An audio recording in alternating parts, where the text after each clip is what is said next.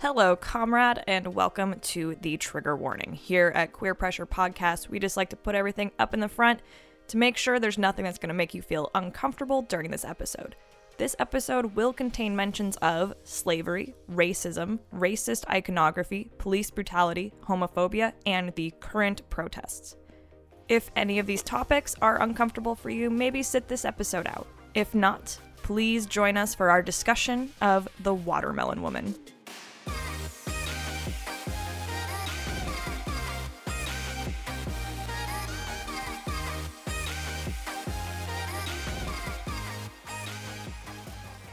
Hi, everybody. I'm Maddie Gray. And I'm Katherine Johnson, and you're listening to Queer Pressure Podcast. We are so glad you've decided to join us. Queer pressure is a critical, it's a hard It's a word critical.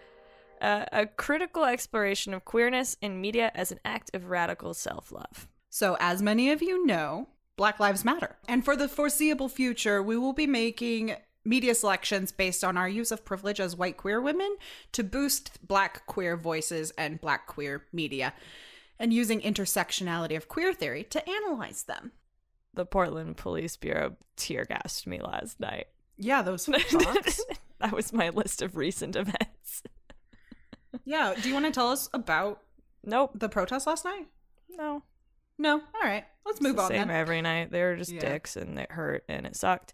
Anyways, what's going on with you? Uh, nothing much. Just drinking some coffee, uh, prepping for a podcast, uh, writing a book called Hermie Butter and the Amazing Train Wizards. Books one through seven, part seven two. part two. We are like 40 minutes late recording this, and part of Mhm. that was we started doing this bit about alternative titles because we gave up on Harry Potter. Yeah, we're breaking up. Um, Yeah, as we mentioned in- our episode on Harry Potter from for this podcast, in fact, J.K. Rowling's a TERF, and all of her queerness in her series is retconned, and we we just don't feel like it's a good space for us anymore. I don't want to give her any more money. There's Yeah. because at first we were like, it's ours, it's not hers. We're still allowed to love Harry Potter, but there's no realm of that where you can still love Harry Potter without giving her money. Yeah, and I'm done with that. Are you drinking anything good this morning, Catherine? I'm drinking. I'm drinking coffee, black. Is it good coffee? No, Oh. because I oh. don't have no more cream. Oh no, that is a travesty. I drank it all. Oh no. Well, what are we doing this week? Watermelon woman, hi. Watermelon woman, hi. That's exactly right. We're doing The Watermelon Woman. The Watermelon Woman is a 1996 American romantic dramedy film written, directed, edited, and starring Cheryl Dunye. It also stars Guinevere Turner as Diana, Valerie Walker as Tamara, and Lisa Marie Bronson as Faye, the Watermelon Woman Richards. It was the first feature film directed by a black lesbian. Hey! That we know of. That we know of for sure. An Yeah. out black lesbian. It's considered a landmark in new queer cinema, a movement that is like queer themed independent filmmaking of the early 90s. We've talked about it a lot on this podcast. Films of new queer cinema typically share themes like rejection of normativity, um, the lives of LGBT protagonists living on the fringe of society. The Watermelon Woman premiered in 1996 Berlin International Film Festival, where it won the Teddy Award for Best Feature Film. And then it played at several international film festivals in New York, LA, San Francisco, Tokyo, London, and Toronto through 1997. It gets a 6.9 out of 10 on IMDb, but wildly gets a 100% from critics on Rotten Tomatoes and a 74% on Metacritic. That's not wild. I mean, it's wild because I've never seen a straight 100%. Toy Story has a 100%. Hot damn. Toy Story 2 has a 100%. Why don't you tell us what it's about, Catherine? Um, Cheryl is a 20 something black lesbian working as a clerk in a video store while struggling to make a documentary about Faye Richards, an obscure black actress from the 1930s known for her role as the Mammies in white director Martha Page's movies. Cheryl is surprised to discover that Richards, known popularly as the Watermelon Woman, was in an interracial lesbian relationship with Page. At the same time, Cheryl falls in love with a very cute white customer at the video store who ultimately decides to break things off. So at the top of every episode, we like to do this thing where we take all of the bad, the problematic things about a particular piece of media, air it all out at the very beginning, and then set it aside so we can enjoy the movie as a whole. What kind of problematic things did you see in this movie, Catherine? I can't think of anything. I couldn't either. My my list is question mark, question mark, question mark. It's it's almost like just the act of having somebody intersectional at the helm makes it easy to not be problematic. Almost, yeah. Usually, w- one of our top critiques is like, this is somebody outside of the queer community making a movie about the queer community, or Mhm. like something along those lines. Whereas this is like a black female director who's a lesbian writing, starring, editing, directing this whole movie. Like, being a part of the community that she's telling a story about. The only problematic things from the movie aren't necessarily like problematic how we define it. Right. There was a big controversy about a grant they received that is from the government, but you know, it Mhm. was like an arts grant and then the fact that there was a sex scene in it. Um, a bunch of white old men got mad about it. Um, so that's controversial, but that's up to you to decide how you feel about that. Also, it was only one tenth of their budget, so who gives a fuck? and that they kind of really made fun of um, the like lesbian herstory archives in the movie. Mm, right. I kept seeing do that places where it was like they're like it's kind of stops. It's not just funny, like it's kind of really mean to the herstory archives in that scene. yeah. So, um, but those things are not problematic as we would normally define problematic for a queer movie. Right, right, right. Yeah, those are more of like general taste. So the first thing I wanted to talk about in this movie was the structure of it. It's com- it's non-traditional. It was a style actually coined by Cheryl Dunye as documentaries, which is like this fun worked well. blend of narrative and documentary techniques. Um, something we never do anymore is we say whether or not we liked the movie. oh, right. I thought the movie was fine. I mean, I liked I liked what it did, I like the premise, I think, Yes. more than the um the execution of it. the execution. I think Yeah. it, I had to watch it in two sittings, which I don't usually have to do with like anything we watch. I usually really like it.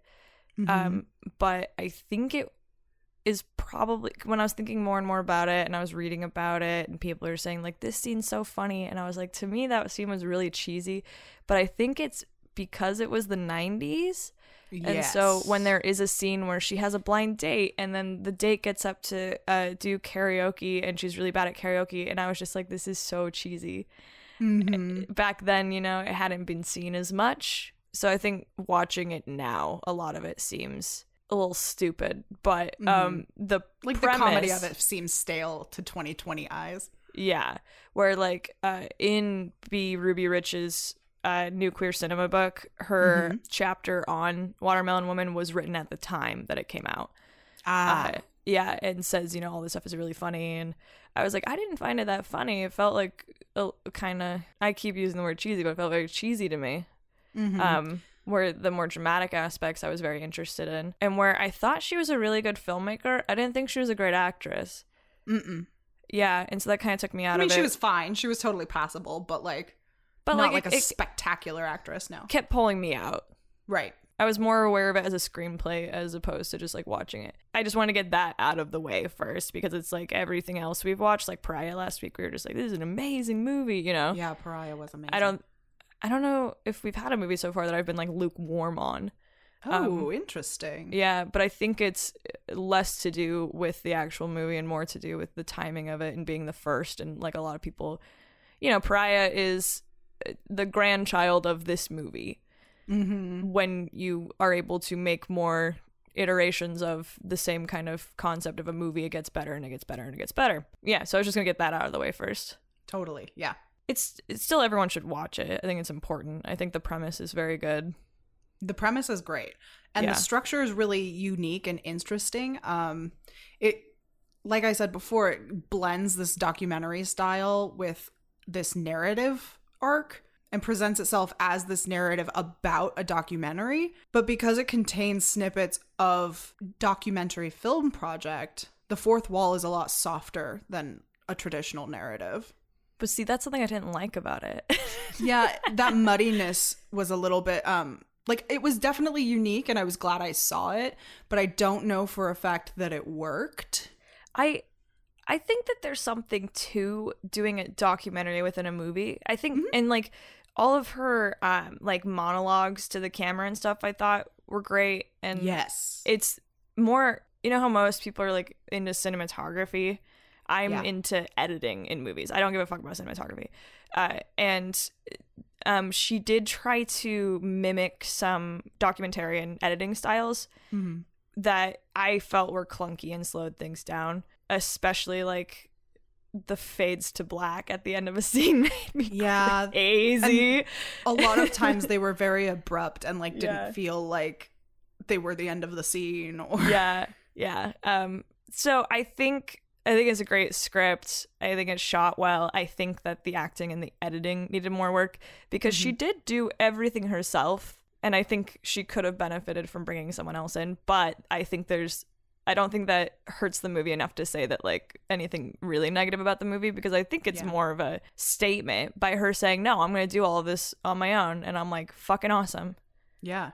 yeah That's a had it been big endeavor to undertake and she fucking did it. yeah like i if it had been like a white man i would have been like you need to diversify your crew have more than one person in the room but whatever she wanted to do it so she did it more power to her it's her fucking choice if she wants to edit and star in and write and direct a movie. I do not suggest this to others. I mean, I especially because that was like because it was so long ago. It was more than a little over 20 was what 1996 i would always suggest having more than one person in leadership roles but i i think it's just such a like fuck you to the system that she's like a black uh, lesbian and is like i'm gonna do it all. Yeah. anyways structure That was the structure. Uh, Oh, I mean, she like she's got this compelling mixture of fiction and like what you think for most of the movie is nonfiction. Mhm. Did you watching it think that Faye Richards was real? when i first started watching it i was like no th- obviously this is fake and then there was a point that i started to think maybe this is real because the archival footage is so good Yeah, I felt the same way. I was like, I don't remember ever hearing about like a white lesbian director who had a Well- black lover. Like, that part is actually based on real people that's Um, awesome. I just had yeah. never ever heard about that. Yeah. What was her name in the movie? The Martha. Page. Martha Page is based on Dorothy Arzner, who um it was found out much later in her life. I think after she was dead, probably that she had had a, like a live-in long time female partner who was like a Mm. choreographer, and so they based her on her, dress her that way. Um, and that was another interesting aspect of the movie because while it's not mainstream history, there's this whole, you know, subculture of trying to guess who was gay, you know? Mm, yeah. James Dean, a lot of people think he was bisexual. Katharine Hepburn, people thought, you know, there's, and most famously, Cary Grant is, I feel like it's fact by now that he was gay. Mm, But yeah, there's a lot of them, but it's all white film stars. And so I thought that was a very interesting aspect because we very, very, very rarely talk about the film stars of color during the golden era, especially when we go back and go, look, they were all gay. And so part of this movie was showing um, the damaging side of that, where yes. at the very end, when we find out Faye Richards, while she did date this white female director, that was, you know, just a short part of her life. And Mhm. This white female director, even though she put her in movies, always put her in mammy roles. Um, Mhm. even though she was a very talented actress and they were in love, didn't celebrate her and her potential, you know, Exactly. even though to the main character, to Cheryl, this is huge. She's like, This is my icon now. I need to know everything about this relationship. She tracks down Faye Richards, basically her widow. They weren't married because, you know, the 90s Yep. who who was another black woman and she writes back to the main character and says how disappointed she is at how much real estate she's giving to the Dorothy Arzner character in this story and she's like you have to know that that's not what her life was about Yeah, that was one one part of her life, and like that's not what she would want to be remembered by. yeah and i'm saying this from her partner's perspective, not from my own. They, as people of color, need to stick together and need to be sharing each other's stories and not focusing on the white aspects of it, which is then very interestingly mirrored in Cheryl's story at the same time with her uh, girlfriend. Absolutely. Yeah. When I was watching this, I at first like was totally willing to suspend all my disbelief. Like at first I was like ready to believe that Faye Richards and Martha Page were real people. Oh yeah, I forgot that that was your original question. It's okay. um and usually when I'm watching these movies for this podcast, I'm either doing research through the movie, like I'm looking up certain terms or things that I don't understand. And so I was looking for pictures of Martha Page and Faye Richards, and I couldn't find anything. And I was like, what the hell? yeah. This world has turned their backs on these women. and then uh, about three quarters of the way through the movie, I run into this thing that says Faye Richards, the fictional character Yeah. from The Watermelon Woman. And I was like, Yeah. oh. So I knew that by the end. But Matt, when we were watching it together, when that final slide came up and it was like Faye Richards never existed, Yeah. you make your reality out of whatever you want. Yeah. Um, he was like, "What the fuck?" Freaked out. He was like, "What? Why? Why'd she make me get emotionally invested in these people that don't exist?" I yeah, I never fully thought they existed, but that's because like I studied film and TV and I like Yeah. have a special interest in queer Hollywood, so I was like I would have heard of these people. Mhm. Um, but the only thing that gave me a little bit of pause was the archival footage was just so good. It and, really um, was. It was like a friend of hers who was a photographer created all this archival footage, and it was just fantastic. And given the low budget of the movie and the time, I was just like, "There's no way that they made all this," and they did, and it, it looked fantastic. And Mm-hmm. um, I guess the Martha Page was Cheryl's real time partner and was Mm-hmm. Oh, like the that's very producer. funny. Yeah, and I was like, that's really cute because that's a fun character to get to dress up as. Oh, definitely. Is like a 1940s lesbian filmmaker. Like, what a fun fucking outfit to wear. That's especially funny because they keep making comments about how like Martha Page was not pretty. So, she had a cool vibe.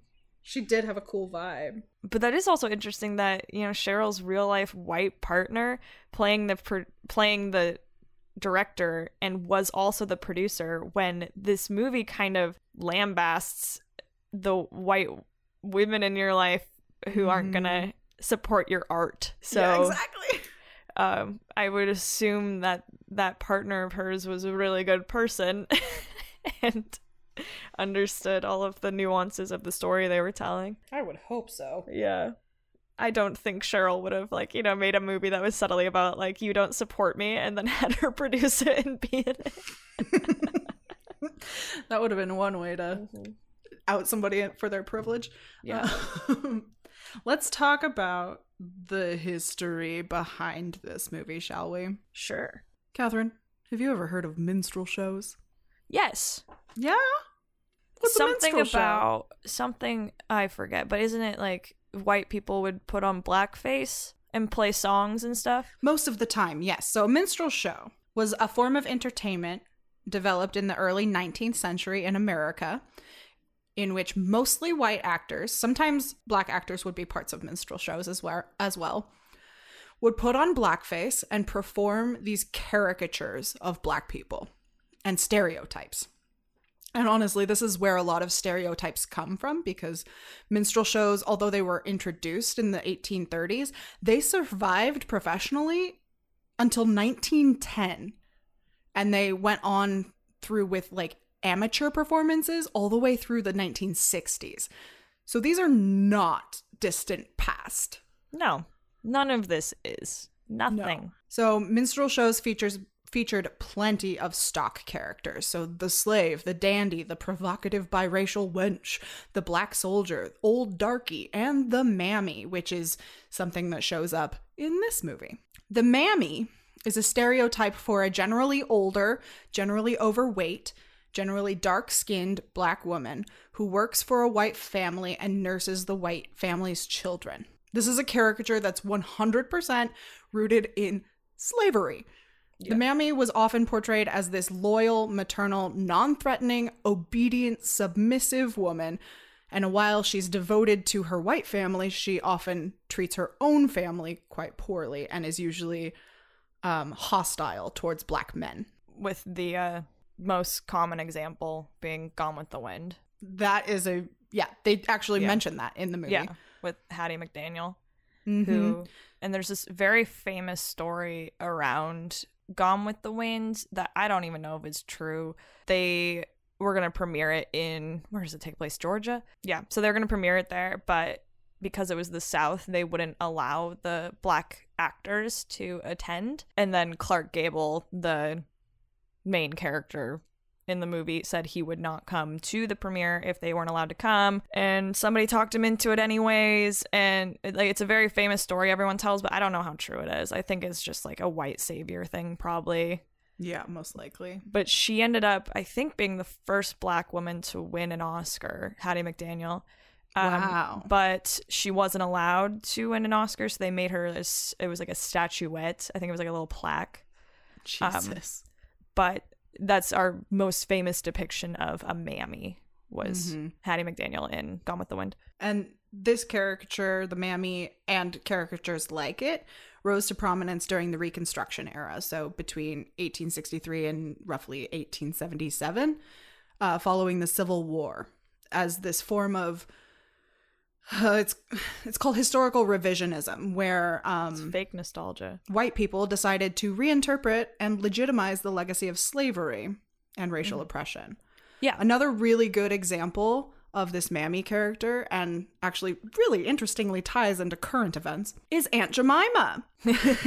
She's gone. Uh, Aunt Jemima is a really good example of the mammy stereotype. Uh, on June 17th, Quaker Oats did announce that Aunt Jemima will be rebranded with a new name and a new image in response to the Black Lives Matter movement. Um, but have you noticed how much the right has exploded in anger about this? Yo, I don't even buy Aunt Jemima. Everyone should calm down. I know, same. I buy Kroger brand. I buy the log cabin shit. there was um a young woman at a Trump rally in Arizona. She's a Northwestern State University graduate named Reagan Escude who bemoaned this Aunt Jemima thing. Um Why? She went on to Who say- cares? Oh my god, who cares? I know Maybe they'll make the new bottle look like a dog or like a cat. That'd be Maybe. fun. Yeah, or a tree.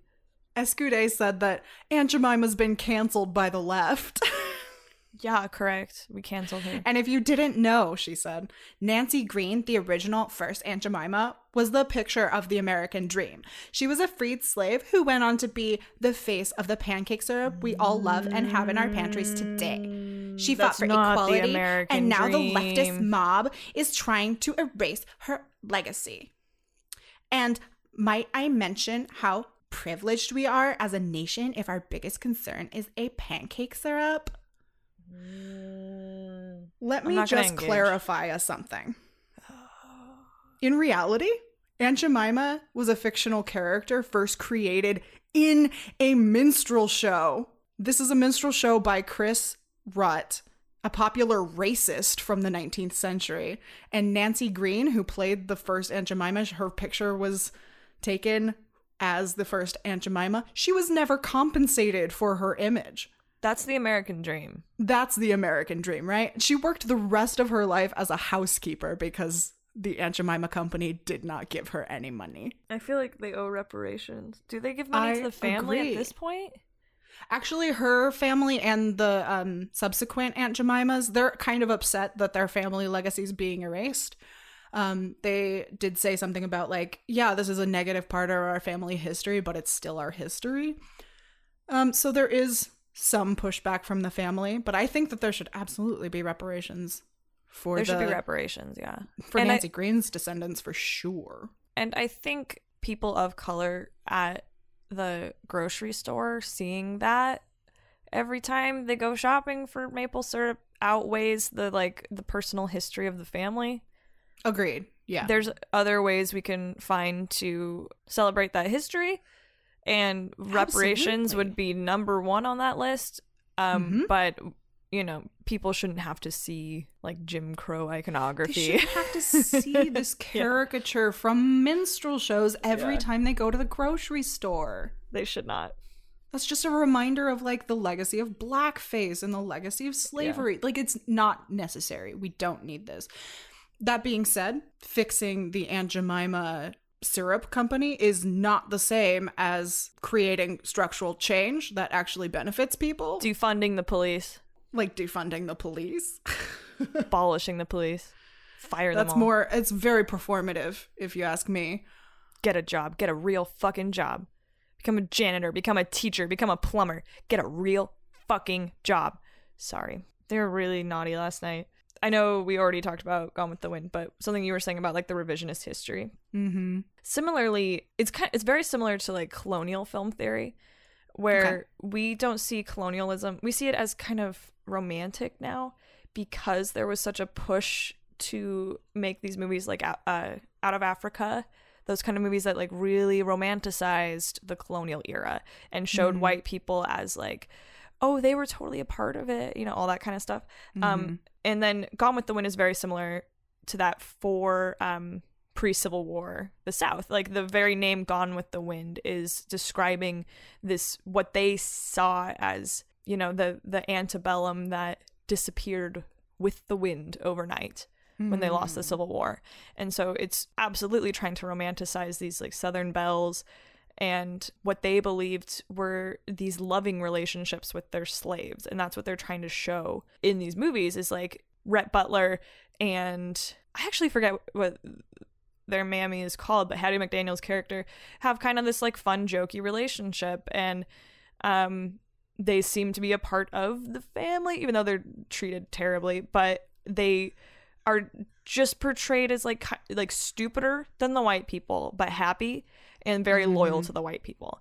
Um, Yep. and so, you know, in a time like the 1930s when this movie came out, when you don't have the internet and you don't have access to information, you see this and anyone anywhere could see this and be like, "Oh, well, is that what it was really like?" Especially cuz that movie is very gorgeous, like especially given the era is why it's so enduring as like an epic even with its faults is that it's just so beautiful to look at one of the first movies like on film uh color film. But yeah it complicates things. It and that's what we're talking about with revision revisionist history. And so Mhm. this character faye richards was one of these mammy characters. So even though she was living out her dream of being in you know the pictures she's taking part in something that's really degrading to herself. Not by Mhm. any fault of her own that's not what i'm trying to say but like the fact that like it's her own lover that's ha- doing this to her Yeah. is very tragic and it's not something that's ever really talked about and that's one of the big points in the movie that gets her interested is she couldn't even find Faye Richards' name for a long time. She was just known as the Watermelon Woman. And often they're Mhm. just never even credited these black actresses. Yeah, that was a big thing that she kept coming across was that like she only could find her like pseudonym, the watermelon woman, because the black actors in these movies were never listed in the credits. And whenever she would because this is pre-internet whenever she would go to libraries and things trying to find the watermelon woman and she would ask do you have anything on the watermelon watermelon woman? And they'd be like no. How about faye richards? No. How about martha page? You know the white Mhm. director. They're like oh yeah we have that. And so the only time she could find like any information about her was like as a footnote in like martha page chapters. Yep, exactly. one of the interesting moments that I think was actually one of the bigger themes of the movie, even though it was so subtly mentioned. She orders a book called like Lesbians in Hollywood and points out the author's name, and it's a man, and she's like, I wonder if he's a lesbian. And that Yeah. gave me a big laugh because here she is, a black lesbian making a movie about a black lesbian. And it is so endemic to academic texts about LGBTQIA and also intersectional topics that it's just a bunch of white men talking about it. And they just don't get it. And that's why when she gets this like Hollywood lesbians book, it's like the watermelon the watermelon woman is not gonna be in there. Right. because white men have taken over this space. Um, so that's why it is like so important that she's the one making this movie Yep, exactly. and writing about this stuff. And that's why it's so important that she's like the whole creative team of this movie. Mm-hmm. Something uh, B. Ruby Rich wrote in her chapter about this movie was that at the time that this came out, it's around the same time as like Clerks.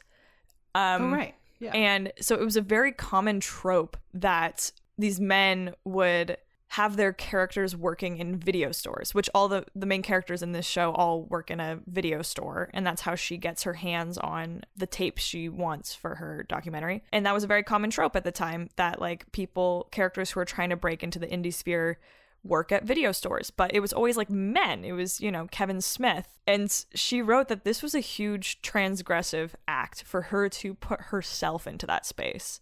Mm-hmm. That a black lesbian working at a video store because she wants to become an indie filmmaker and she always introduces herself as a filmmaker. She does, even though Yeah. she's hasn't officially made any films yet. Yeah. But I mean, that makes me cringe. I hate when people call themselves filmmakers, but um white men do it all day every day when they haven't done shit. So more power to you. I have one more major point the portrayal of whiteness in this movie, which personally, so first of all, there are only a few white characters to the core plot of The Watermelon Woman, Yeah. which was honestly refreshing to see as a white viewer because their whiteness in the story was something that was non normalized for the plot, Yeah. but also they kind of served as caricatures. True caricatures.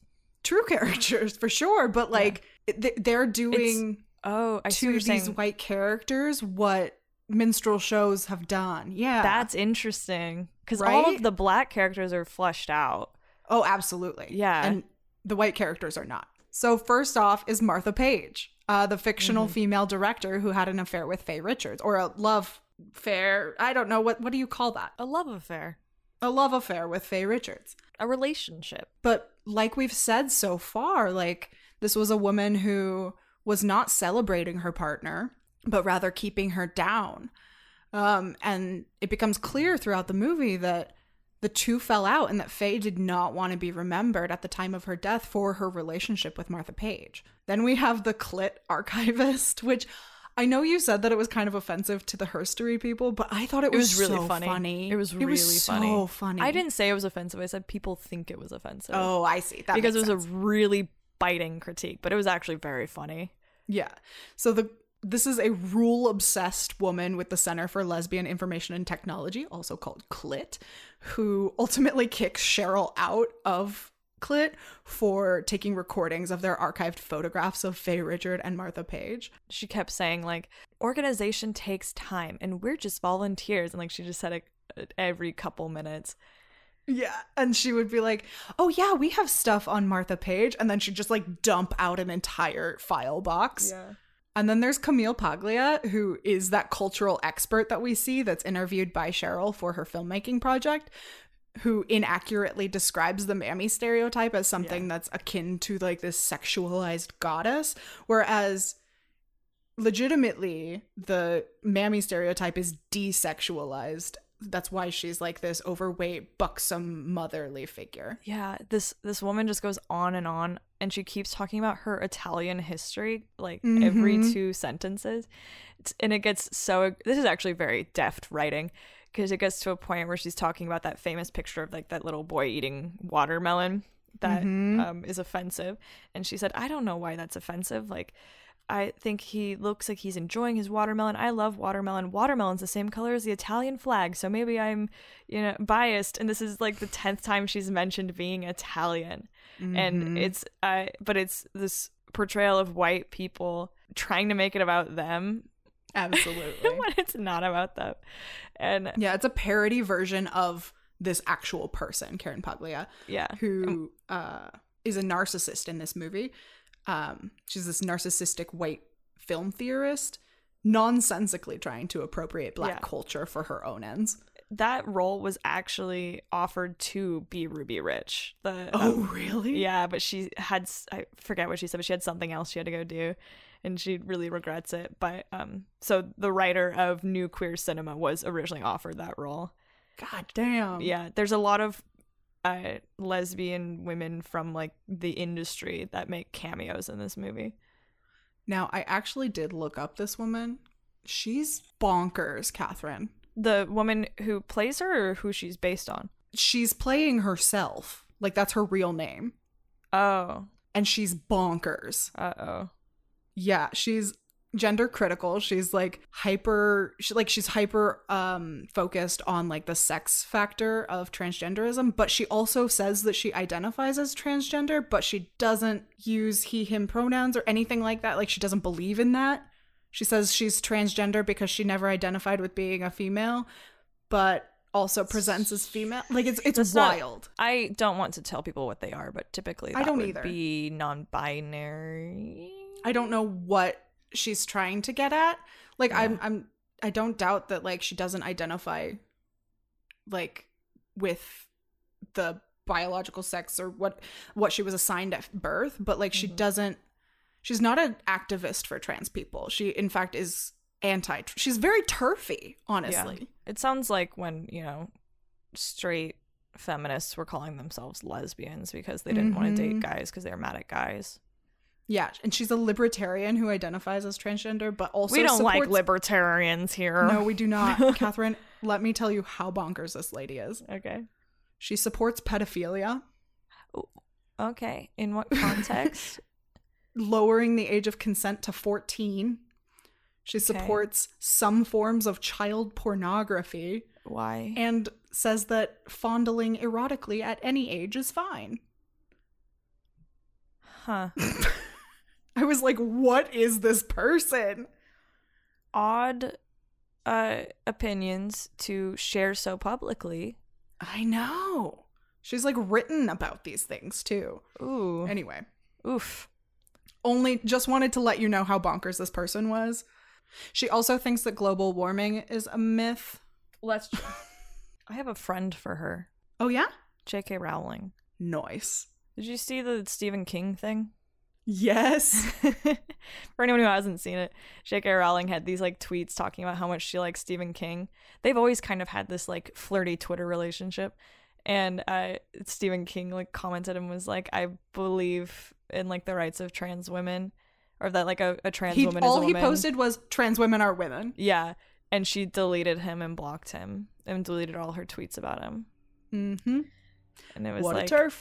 and it's like she's just digging her own grave because some people are arguing like no no no she's just really into biological sex and blah blah blah blah. And it's like no that 100% proved that it's she's anti-trans. Mm-hmm. The fact that she would just like delete this person who she says she respects yeah. because they said one thing that she disagrees with, like that's just like the peak white feminism. anyways. Anyways speaking of white feminism, shall we talk about Diana the girlfriend? yeah she that actress was actually also in go fish which was like a very um popular lesbian movie from new queer cinema that we have not watched yet but um Oh, I didn't know but- that. so she's making the rounds in these early 90s movies Although Diana is not Cheryl's usual type, she finds herself falling in love with her. But Cheryl's best friend Tamara disapproves of this coupling and accuses Cheryl of wanting to be white and Diana fetishizing black people. mm-hmm. Diana is able to set up this interview with Martha, Martha Page's sister for the project, but the interview goes very badly. And as soon as Cheryl suggests that Martha and Faye were in a relationship, the sister asks them to leave, at which point Diana makes a point to comfort and apologize to the white woman rather than her girlfriend. And ultimately, Cheryl breaks it off. It's a little bit after that. Yeah, yeah. Yeah, because that shows right there that she doesn't truly believe in the uh, message of the project over white comfortability. That Exactly. even though her girlfriend is like very upset about something, she doesn't back up her girlfriend. She's like, well, you can't be mean to a white lady. The last conversation they have is they're like in bed together and um, Diana says something about how she had black boyfriends before, and Cheryl's like, what did your parents do?" And she's like, "Oh, they're liberals. Like they don't care." Actually, like my my cousin married an ex Panther, and then Cheryl like laughs or something, and they almost get into this fight because she's like, "What did you mean by that?" And you know, Cheryl made that noise about it. Like, it was just a reaction. And so that's when it's becoming obvious that this is what Tamara is saying is true that she's one of those like well-meaning but oblivious white people who doesn't get that like you're not you're not uh, woke because someone in your family married an ex Panther. Like that's not something to put on your resume. It starts off with like Diana saying something about having had a black boyfriend, and then she's like, "Oh no, two, no three. Like Yeah, she's just like racking them up. yeah, So what Tamara said about this girl fetishizing black people, it's starting to kind of come tr- well, it's- Solidify. solidify the fact that you know this is a girl who I don't know I don't know how to say it because she doesn't she doesn't support her partner in times when it's important. the whiteness is more important. The whiteness is more important, hasn't- and the white comfortability is more important to her than her girlfriend, and that's toxic as shit. I think this is still very common, even with people who can be married to people of color, that you Mhm. love this person and you think that you're anti racist because you love this person, but there's still that little barrier you haven't gotten through yet. That, like, Mm-hmm. yeah, so there's this movie called Belle from 2013, and it was about this is a true story about a white aristocrat who'd had an affair with a slave and they had a love child and um went and I think her name was Belle. I think that's what the movie's named for. It's it's been 7 years since I've seen this movie.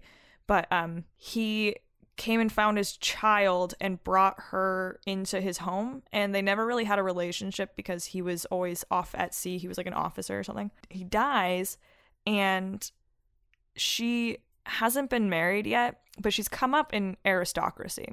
And her best friend is like a, a white woman. And the question is are we going to be able to get her married? Or is she Mm. going to become the like house manager to like never get married? Um, because in all ways, she's exactly the same as the people around her, except her skin color. And then she starts to get this suitor. I can't totally remember. I think like, there's like two suitors. One of them is, you know, rich, and the other's not. And everyone's so excited that this rich guy likes her. But it's exactly the situation where he always would say, like, I love you in spite of your skin color. And Mm. I remember I went and saw it with my mom, and to her, at first, she didn't see what was wrong with that, you know? It's like, oh, how nice of him. And like, just the same way as everyone in the movie. But then this other suitor of hers proved, like, I don't love you in spite of your skin color. I love you because of your skin color, you know? Mhm. And um, my mom was like, oh, I see. You know, like, she got the difference there because we're led to believe that it's okay to be like, I love you in spite of your skin color, as if that's something negative. But um, sorry, I just suddenly remembered that because it's such a good representation of what's going on in this girl's head. Mm-hmm. Because she's like, I love you in spite of this, instead of I celebrate you for this. That movie is kind of like a like a Jane Austen novel, but about a black woman. So I would highly recommend to anybody who likes Jane Austen Mhm. novels. I was just gonna say that like one thing I cannot stand about white liberal people is when they say something like I can't see color or I Mhm. don't see color because that in and of itself is erasure of you know the experience of somebody who is a person of color who like you don't see their quote unquote color and therefore don't see their experience and the historical trauma. I think a better way to think about it if you are a white person who doesn't understand why that's a problematic thing to say is how about we recognize each other's differences, acknowledge them and celebrate them? Mm-hmm. Cuz it's really important like it's it's really important not to erase somebody's history and somebody's experience just because it makes you more comfortable. and as queer people also before i go into that i want to say there's no division between queer people and people of color. That's as if you're saying that like there aren't queer people of color. But Right, of to those of us white queer people that should be something we can understand wholeheartedly because um i don't put up with anybody who wants to erase that part of me and says like oh i don't see your you know like i don't care about your sexuality you're still a person like no i'm i'm a better person than you because of my sexuality because i've had to go through things that you haven't and i have more metal So And also, my queerness is a big Respect me. part of who I Yeah. am. it's a huge part of who I am. When it's something that's not normalized, it's you're identified as that your whole life. You can't turn around and then be like, "Well, I'm not going to identify you that way." It's like it's too late. That's my identity. I get to decide how that looks and how I present and whether or not I use that as an identifier. You don't it's not your place to erase that Yeah. for me. So then you get someone like Cheryl, who's not just black, not just a woman, not just a lesbian, but an intersection of all of these different things. And she has to find a way to celebrate her identity and has done so in this Mammy character. And that's a lot of the end of the movie is Cheryl doing this monologue about, you know, kind of being told you shouldn't be focusing on the relationship with her and the director or like even her being in the pictures because like that wasn't her whole life there was so much more to her life um but then cheryl is saying like this idea of her of this wonderful actress who was a lesbian who had a a, a torrid affair with a female director she's like that's my hero and like that's she's everything to me which I can see because she's sitting at all these intersections. It's not like there's other people to identify with. Yeah. So, and then we find out at the very end that this person doesn't even exist. She had to make her up for herself. Yeah. So, Because there there wasn't anybody that we know of. there isn't anybody that we know of that was a queer black lesbian at this time that she can actually identify with. There probably was, but like we just don't know. Definitely, but like Yeah. things like that were not talked about in the 30s and certainly not publicized. So this um this I think actually ties into what we have been talking about with giving up on Harry Potter lately of um any sadness you feel if you feel like you want to give up on Harry Potter like us um any sadness you feel about that should be transformed into what can I make to fill up this hole um where she you know didn't see herself in stories and so she wrote like this story for herself and i think that's fantastic and that's what everyone should be doing Absolutely. especially right now should be a call to action What are you going to use your call to action to do? what's gonna be my call to action Mm-hmm. I don't know right now i is getting tear gassed every night um I mean, that in and of itself is kind of an action. Not even kind of, Catherine. It's an action. Going and getting tear gassed for this movement is a big and important role of this movement. Um, but I would just like to remind everybody that this, if you're not doing anything every day to help this movement, you're not doing enough. Um, there's plenty to do from home, even if it's just posting, because I've talked to so many people that it, they said it makes such a difference when they know it's somebody they know out there, you know? Um, it becomes personal when you're, if instead of sharing something, you write something yourself about how you feel about this. That's, yeah. If you can write, be writing long Facebook posts as often as you can about how you feel about this. Do your research. Write letters to Congress people, but actual letters, not just copying, pasting because they have uh, filters. Even if all you add is one sentence, it gets through that The filter. filter, It's yeah. really important to just add one sentence. It will take you five seconds.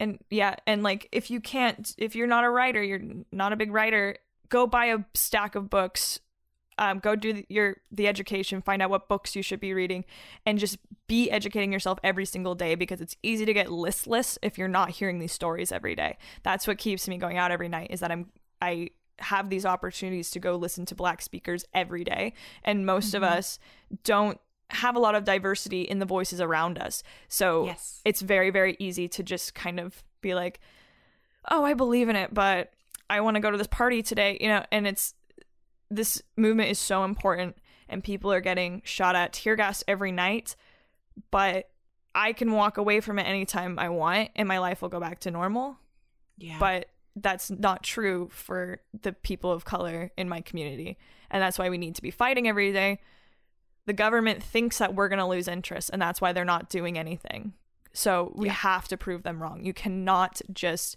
calm down. It has to be every day. Seek out petitions, um, listen to black voices on I don't know, Twitter, on everywhere that you can like look up your favorite black author, what they're saying about what's Yeah. going on right now. Uh, look at the best selling uh, books on race right now. Um, most of them are sold out, actually. Yeah, yeah. But at the very, very least, be listening to a black voice every day because that's what's going to keep day. you going. And the ways to help are going to suddenly be illuminated. You're going to suddenly see this is my avenue to help. Um, and yeah, watching movies. Go help people register to vote. Mm-hmm. Be learning about your local government and your budgets. When's your budget meeting coming up? Who's deciding it? What kind of votes do you need? Um, what are the leaders in your community saying that are your demands? And Right. there's always marches all the time that are happening during the day. And you can do a little bit of research and you can find which ones are safe if you do not want to run into police. I like, I fucking promise that there are ones that you can go to if you don't want to run into police.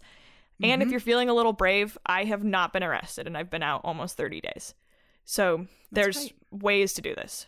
And if you need help, um, I mean, we're happy to help you out. Like, I don't know how much help we can provide. We're we're just you know two white women in Seattle and Portland. But if you don't know where to start, just send us a DM on Twitter. Send us a Facebook message. We'll try to help you out in whatever capacity that we can.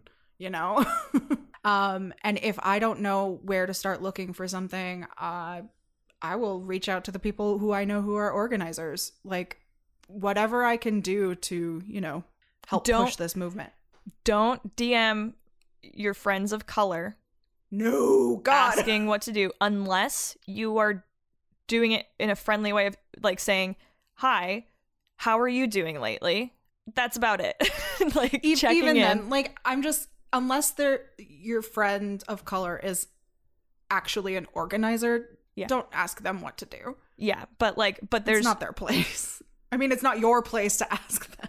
there's no hurt right now in just checking in with your friends and asking them how they feel and sitting and listening and the Mhm. only thing you respond with is you know like that like is terrible and that is not fair and like how does that make you feel not saying your own pieces about it you know like not trying to relate it to yourself um, you can send money to your black friends. Reparations are a real thing. Also, it doesn't even hurt to just get on Facebook and ask my friends of color, how can I help amplify your voices?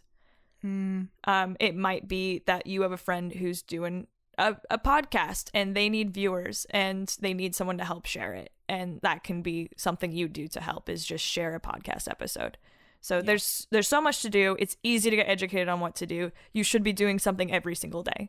And on that note, with our local governments trying to crack down on things, like the government really does believe that we're just going to fizzle out, that this movement is a temporary blip in their radar.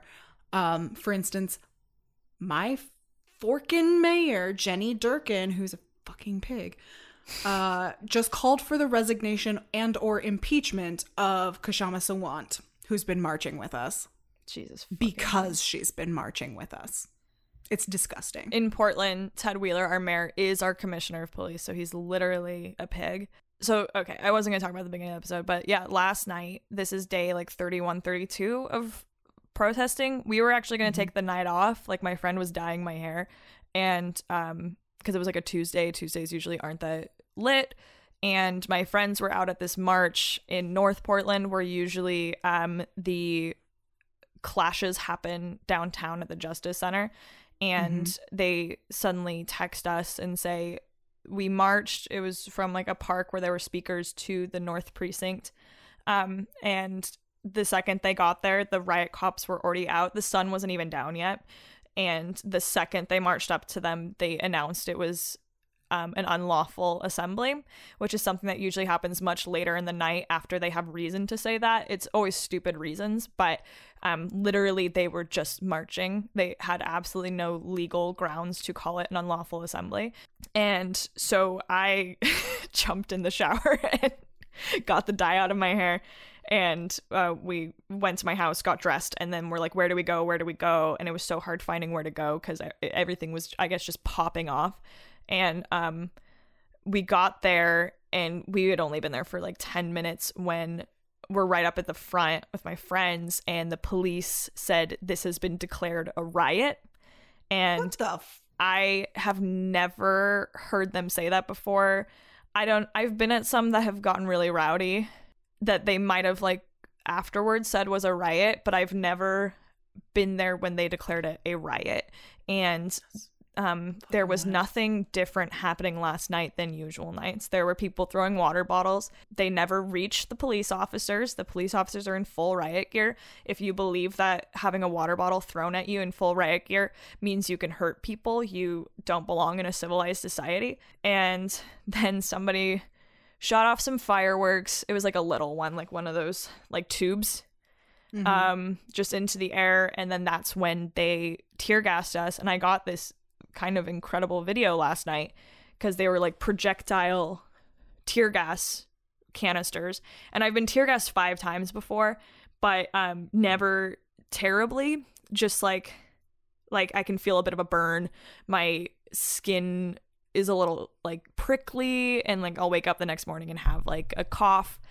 But we were just surrounded with these tear gas canisters and we were walking away and then suddenly I just like it was in my eyes and my face and like in my chest and i've been having some chest pain lately i think related to allergies and it was i felt like i wasn't breathing um, the only thing that kept me from going into a panic attack is that I have gone to enough therapy to know that like your chest is going in and out. That means you are breathing. Just keep doing that. Even if you mm-hmm. are like convinced you're not breathing, you are breathing. And um, it was just a, a war zone. And I have this video where at one point I'm just pointed at the ground and you can just hear everybody coughing and hacking and screaming. And we're walking through, it was my neighborhood where this happened. And we're just like walking down the street and I'm like begging my friend, like, please walk faster, please walk faster. I feel like I'm dying. And um, eventually we found the rest of our group and we stopped. And I was obviously having a really hard time. And um, somebody comes by and gives me an eye wash and washes my eyes out. And uh, someone else comes by and gives me some water to drink. And then we see the lights go on in the house behind us and we're like shit we're about to get kicked off this yard. And it was this man came out and he was like does anyone need water? Does anyone need milk? And then like everyone goes running up oh. to his door and he starts flushing people's eyes out. And um and yeah fantastic. because there's a fucking war zone going on and there's just people tons of people just coughing and crying. And for once we weren't like downtown. It was like a neighborhood. And i think people seeing that happen in their own neighborhood and seeing that it wasn't a riot will hopefully change some opinions. But, anyways, that's the kind of shit that happens every night. Yeah. It was worse for us last night because we were so close to the tear gas. I know people mm-hmm. stayed out for hours after we left. Um, yeah. But I was just in a lot of pain, so I wanted to go home. Uh, but yeah, so that's what happened last night. They're pigs, they're evil, they have to be defunded. They can't keep just doing this every night because we hurt their feelings something has to fundamentally yeah. change and they cannot we cannot keep going on like yeah. this it's and, untenable and once again i can at any time decide that like this is too much for me and just go mm-hmm. back to mm-hmm. my life and no one of color can do that they can't even be in their own homes um yeah. and be safe from because you never know when a fucking cop is going to come in and shoot you when you're sleeping so even though it's just like people's timelines are going back to normal and it's not on the news, that doesn't mean the stuff isn't still happening. It's still happening every night and it's getting more and more and more violent and more dangerous. And the news is doing everything they can to suppress this true narrative of what's actually mm-hmm. happening. So um, it's really important to start finding people on the ground to follow and just staying engaged and helping people as much as you can. Anyways, that was my diatribe. I think we've probably hit our mark here.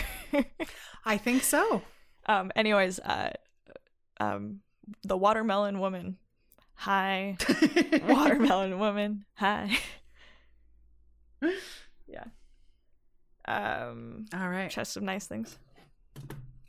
Yeah, let's do a chest of nice things. It's been a it's been a rough couple weeks. It's been a so rough let's get some 30 something days. Um yeah. Okay, so for those who don't know, Madison gave me a chest of nice things, nostalgic musings stuff for like Christmas. And so as an act of self love, I have to open and read one each time because I hate sentiment. I hate people saying sentimental things. Anyways. Um, And I love saying sentimental. I hate this one. I have never laughed so hard in my entire life as when I spend time with you. It's pretty gross. we were laughing pretty hard. Pretty gross. I love it. we were laughing pretty hard when we were making up fake Harry Potter titles right before we recorded. That's true. They're pretty stupid. One of them is And called pretty one of good. them's called Uncle's Home. That's book three. My favorite one is Swords in the Basement. Chamber of Secrets. or everybody's got the Shall we close out? Everybody's got the secret. That's book six. yeah, let's close out. Uh, you've been listening to Queer Pressure Podcast and our critical explorations of queer media as a continued practice of self love with Katherine Johnson. and Maddie Gray. Hey, you! If you like what you hear, please consider subscribing, following, or leaving us a review on Apple Podcasts and Google Podcasts. You have no idea how much it helps small, self funded podcasts like us to get exposure. You can also follow us on social media. We post memes, new episode announcements, and polls each and every week. If you do want to follow us, search for at Queer Pressure PC on Instagram, Facebook, and Twitter. Once again, that's Queer Pressure PC for podcast. Not for pigs are cunts. Wow! Coming in hot. I like it. Coming in real hot right at the end. Well, thanks for listening, everybody.